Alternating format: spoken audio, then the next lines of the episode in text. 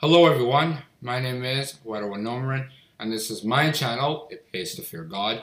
This is where we learn about God, His beloved Son Jesus Christ, and their kingdom purpose, the three most important subjects that we can ever learn, talk, or discuss about in the entire Holy Bible, according to John chapter 17, verse 3. The subject that I have prepared for you and myself today is captioned, What Must I Do to Be Saved? However, before we get into that, I once again have a tune that some of us might be familiar with.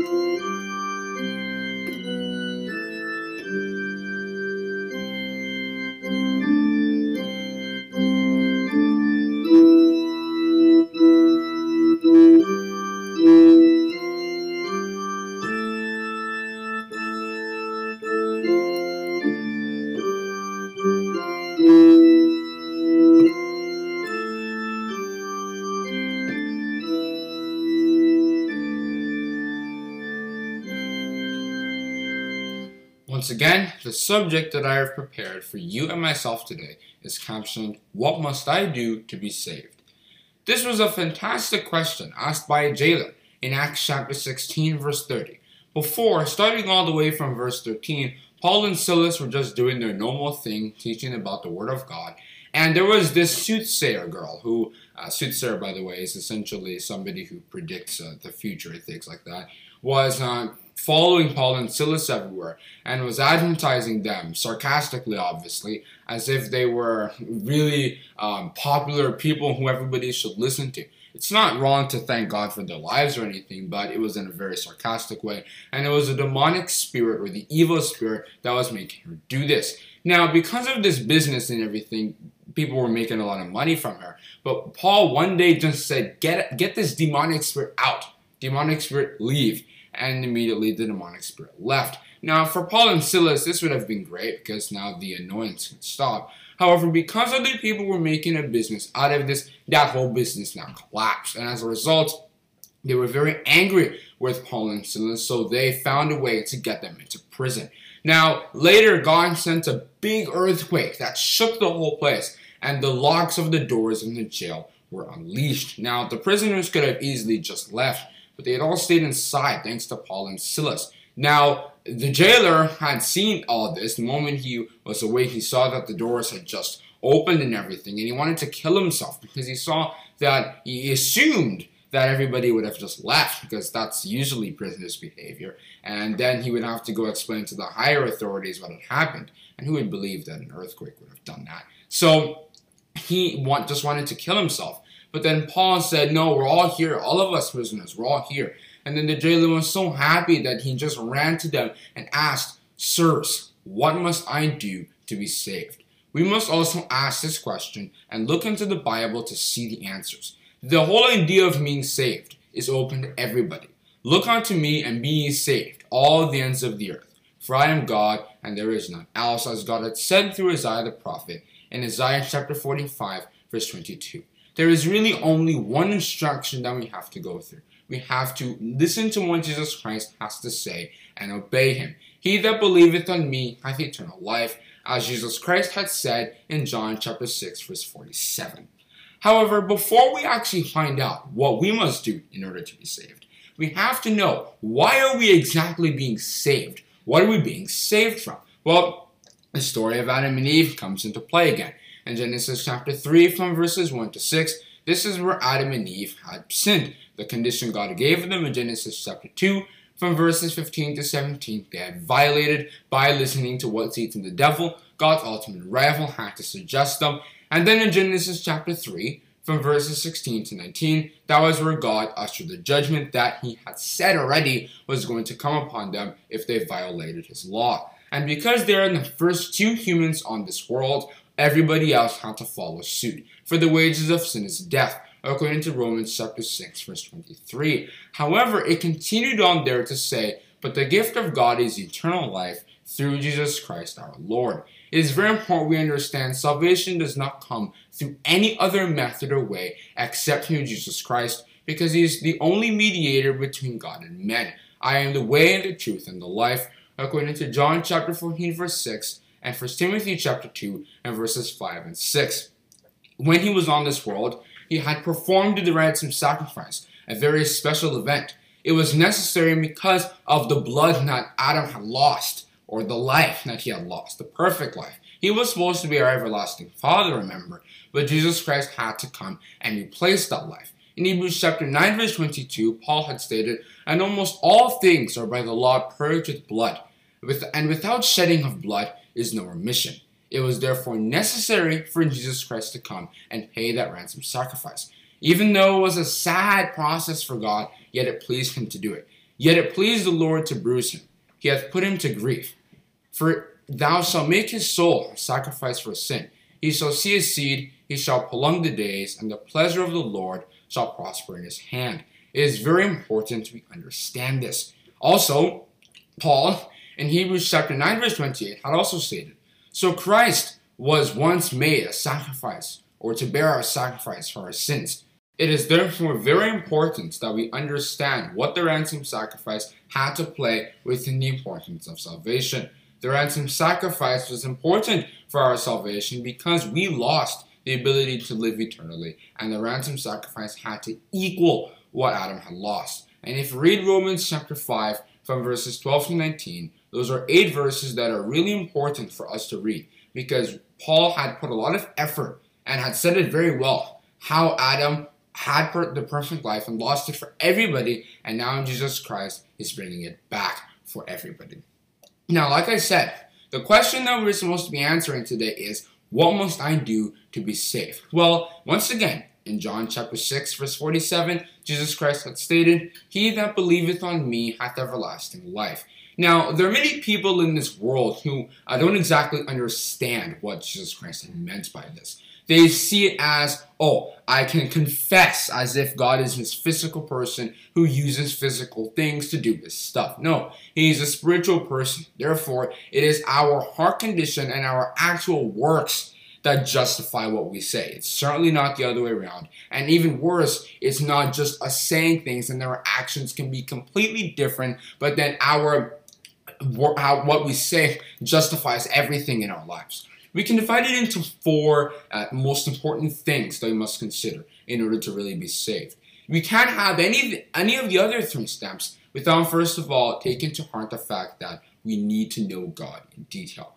We cannot be saved by God if we, first of all, don't know what the whole idea of salvation is and the, tr- the truth. And Jesus Christ said himself that he is the truth and that in order for us to do it, we have to study it properly, as St. Paul had said. Study to show thyself approved unto God, a workman that needeth not to be ashamed, rightly dividing the word of truth.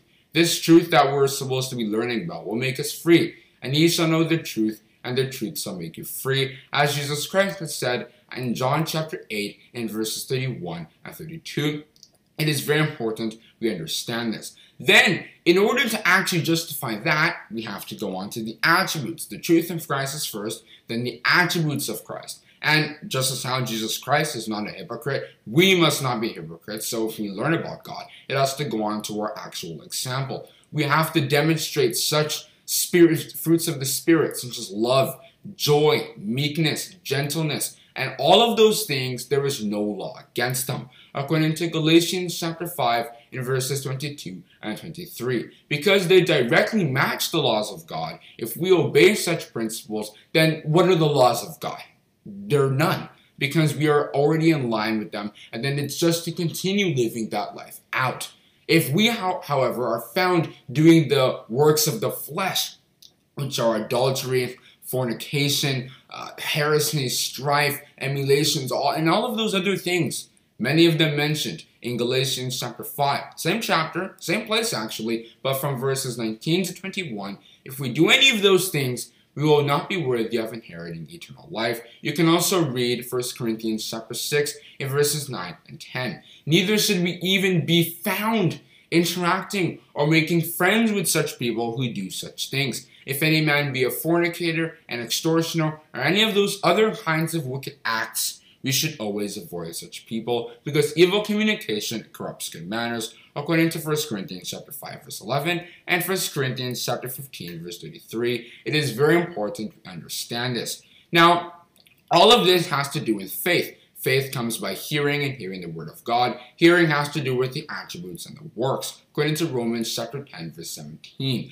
However, it is very important that our works justify our faith, because our faith being alone is dead, according to James chapter 2, verse 17. But to get the whole feeling from verse 14 all the way down to verse 26, our works must justify our faith it's not wrong to say that we believe in God because if somebody asks us, I mean, we're supposed to answer them, yes. But that doesn't mean anything without actually doing the various works that end up bringing eternal life. So we shouldn't just be saying it, we should be showing that good example. If somebody comes across our life and we tell them we have faith, our brother, as the Bible many times calls it, but he's grieved with our meat, he, he, he comes across our life and doesn't benefit anything. He's even worse off. We are not walking charitably. According to Romans chapter 14, verse 15, it is very important that we understand how this works because if we show somebody a wrong example, then eternal life cannot be ours. And these three steps cannot be done without keeping all of them done to the end. There are many people who get all of this right. They know a lot about God.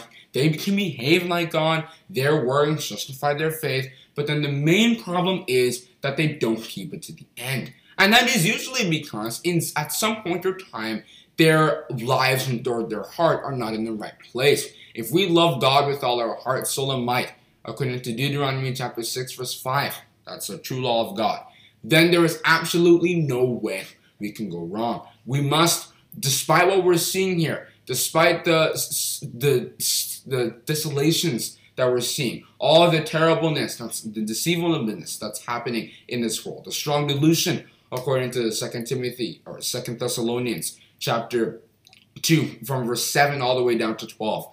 That's going to be happening, but we must still keep to the faith. And because iniquity shall abound, the love of many shall wax cold. But he that shall endure unto the end, the same shall be saved, as Jesus Christ hath stated in Matthew chapter 24 and verses 12 and 13. Also, for we are made partakers of Christ if we hold the beginning of our confidence steadfast unto the end, according to Hebrews chapter 3 verse 14. If you also read 1 Peter chapter 1 in verses 9 and 10 and many other places all over the Bible, we must understand even if we spend 50 years doing it. Remember, God lives from everlasting to everlasting, so we should never think that 50 years is a really long time to God we must understand, even if we spend that much time, but then one day we come and fall, eternal life cannot be ours. We must keep our faith steadfast and holy unto the end of our lives before we are really worthy of actual salvation and eternal life. It is very important we understand this. Now, there are many people thinking that, oh, uh, the moment I rather say this or do any of the things I said, then eternal life is, well, immediately going to come on us. We must understand we we have to make the necessary sacrifices now to secure that later. Salvation is not now. What I mean by that is that when we do what God wants us to do, and we die, of course, then God is going to leave us there until the time when resurrection has started and He's bringing everybody back up. And then salvation will later commence when the righteous ones will have the ability to inherit eternal life. So when we die and we finish doing God's work on earth right now, then we have told God that we are ready to inherit the rewards He promised. Then we will sit there, and then God wants to wake us up as he doesn't see us actually dying as if we're righteous, then we are going to wake, be woken back up by God, and then we're going to start living off that life while everything else God wants to do is also happening. Now, the amazingness of salvation cannot be overstated because salvation is going to be bringing us many things. Eternal life is going to be bringing many things that we as humans cannot even imagine happening. For example, the ability, just the ability to live eternally.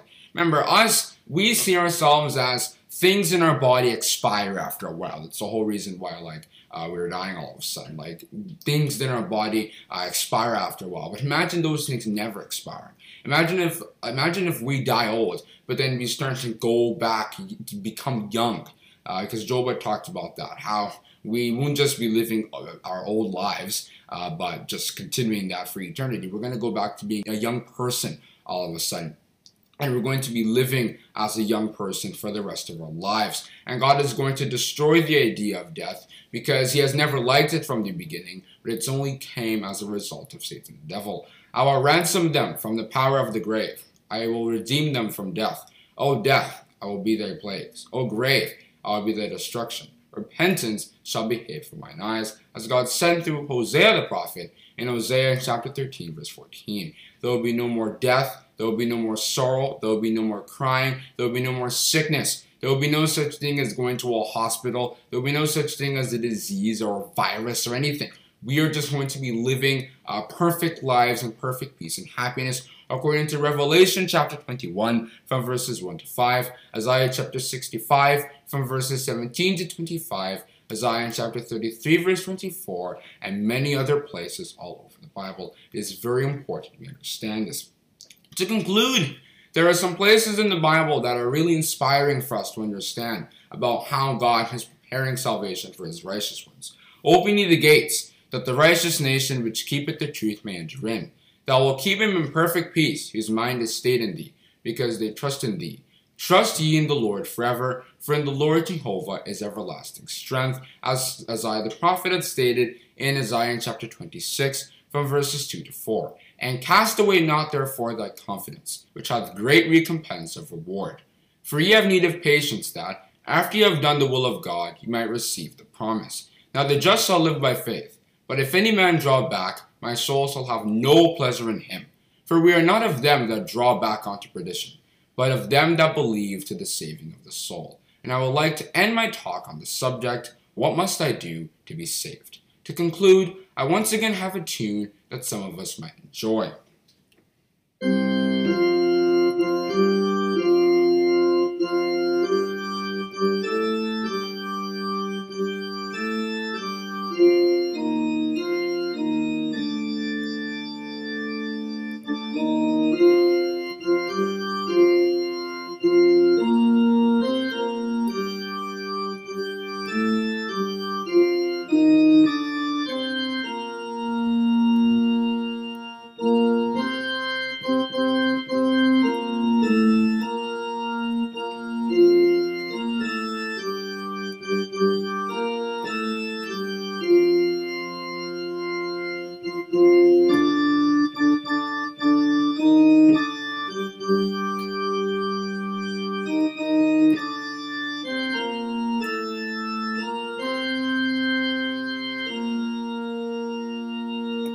Hope you enjoyed this video. Hope you learned something most importantly. Since the reason why we're worshiping God, of course, is because we love God. But once we do just that, we love God with all our heart, soul, and might, then we can assure ourselves, secure ourselves the ultimate reward, which is salvation. Thank you.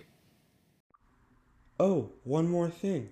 If you like what you heard today, feel free to share a message at https colon double slash anchor.fm slash it pays to fear God slash message. Once again, that's https colon double slash anchor.fm slash it pays to fear God slash message. Hope to hear your wonderful feedback.